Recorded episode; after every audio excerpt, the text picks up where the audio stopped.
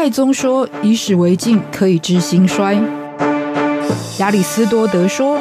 认识自己是所有智慧的源头。”纵观历史深度，理解属于我们的世界，开脑洞，长知识，六百秒的历史课。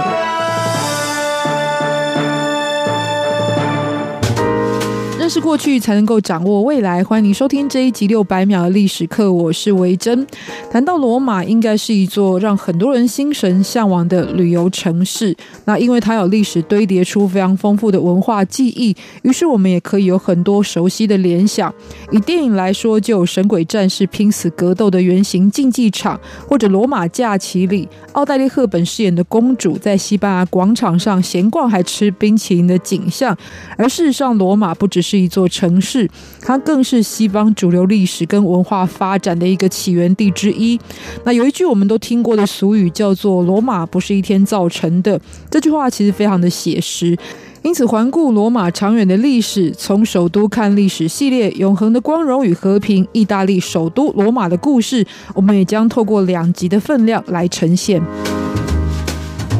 以地理位置来看，罗马是位处于整个意大利半岛的西边，靠中间的位置。那如果这样说，感觉记忆点不够深的话，有一个更具象化的记忆的方式，就是很多人会形容意大利半岛的形态很像是一只长靴，然后就是有一个人穿着这一只长靴的话，那罗马就位在于他的小腿前方，也就是筋骨的这个位置。而这个半岛虽然是有着位居于地中海中心的航海优势，但也是因为它是长条形。的，所以海岸线特别漫长，管理不容易。相对来说，如果敌人要登陆，就变得非常的简单。再加上它的陆地的部分山脉其实是不够高的，所以无法作为天然的屏障。于是呢，自我保护的能力相对来说，对于罗马这个区域就非常的重要。这也触发了罗马整体发展的历史，就会特别重视军事发展的特色，也成为现在人对于罗马的一个深刻印象。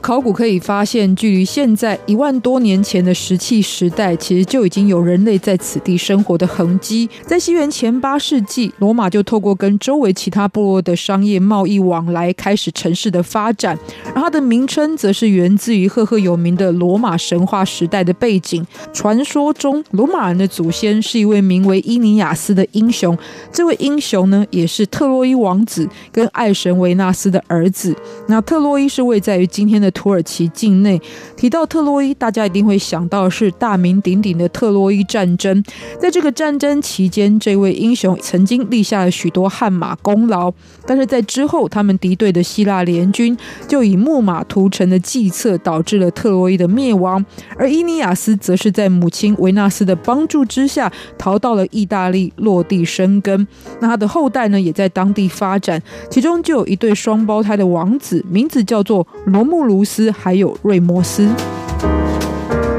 这一对双胞胎在年纪很小的时候，就因为宫廷的斗争而被弃置在荒郊野外。但是呢，他们并没有夭折，而是幸运的被收养。但是呢，是被母狼给收养的，而且把他们抚养长大。也许就是在这样的野生环境中成长，所以呢，成年之后的这一对兄弟反而变成了骁勇善战的人物。他们联手打天下，而且征服了非常多的土地。记录当中，在西元前七百五十三年的时候，就在他们占领的七座山丘上面准备要来建造城市，但打仗的时候呢，感情还非常好。没想到在这个规划的时期，却出现了兄弟鬩墙的状况，意见不合的情况之下呢，哥哥罗慕鲁斯就在冲动当中杀死了弟弟瑞摩斯。日后他独自完成修建都城的工作，同时为了独尊自己，因此也以自己的名字作为命名的背景，取自罗慕鲁斯当中的字眼，成为了罗马这个城市的名称，而且他也成。为了古罗马时期的第一任国王。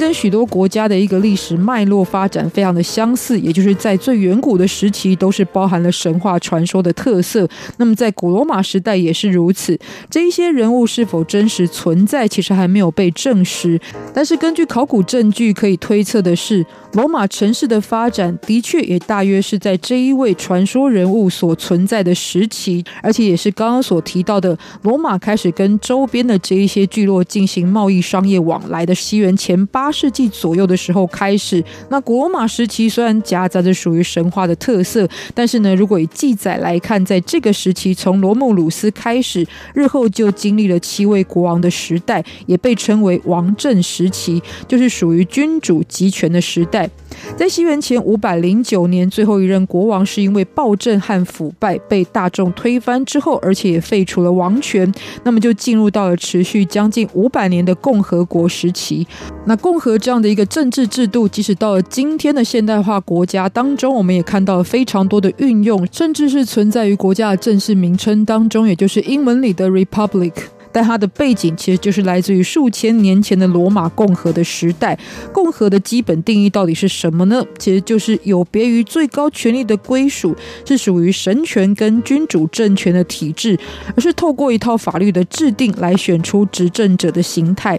于是，罗马的共和国时期呢，就是由执政官来担任行政的工作，同时沿用过去已经创建的立法机关，也就包含了代表贵族的元老院，还有代表公民的人。人民大会参与政治相关的事务，那这个共和体制也有投票跟选举的进行，但最主要的权力其实还是掌握在元老院的贵族手上，也因此在不同的阶级之间还是蛮常会发生冲突，所以这就成为了罗马它在内忧的部分。那外患呢，则是有来自于城市周边的其他城邦或者是蛮族想要夺取繁荣发展的罗马城的资源所进行的骚扰跟侵略。那有一句话叫做“最好的防御就是进攻”。那为了维护罗马的安全，于是罗马人就致力于发展军事。他们曾经跟迦太基、马其顿、叙利亚跟高卢人都交过手，而且随着战争的经验值上升，也逐渐成为了一个扩张的势力。以罗马城作为中心，版图很快的就向欧亚非这几个大陆来进行拓展。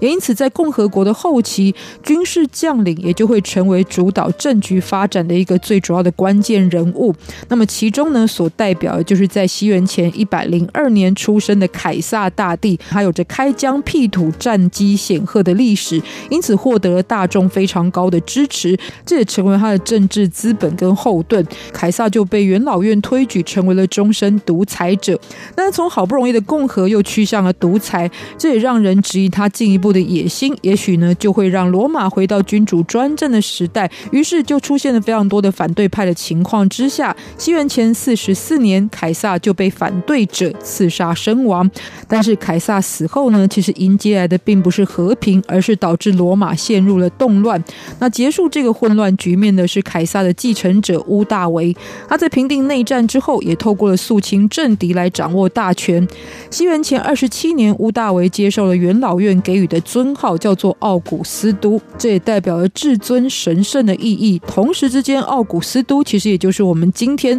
在十二个月份当中所说的 August，也就是八月这个月份，这也是来自于呢屋大维在象征意义上要超越凯撒的这样子一个想法。那总之，后来屋大维也成为了罗马帝国时期的第一任皇帝，因为有了稳定发展的空间，所以整个帝国统治中心的罗马城在建设上更是会强调盛世的华丽格局，像是有容纳数万人的竞技场，有提供洗澡、按摩跟娱乐的公共浴场，还有壮观的市中心广场、林立的神庙以及图书馆，各种的公众服务，再加上条条大路通罗马的交通网路，这都让罗马人可以享受繁华的时代所带来的便利，长达两百多年的时期，也是在历史上被称为罗马和平的时代。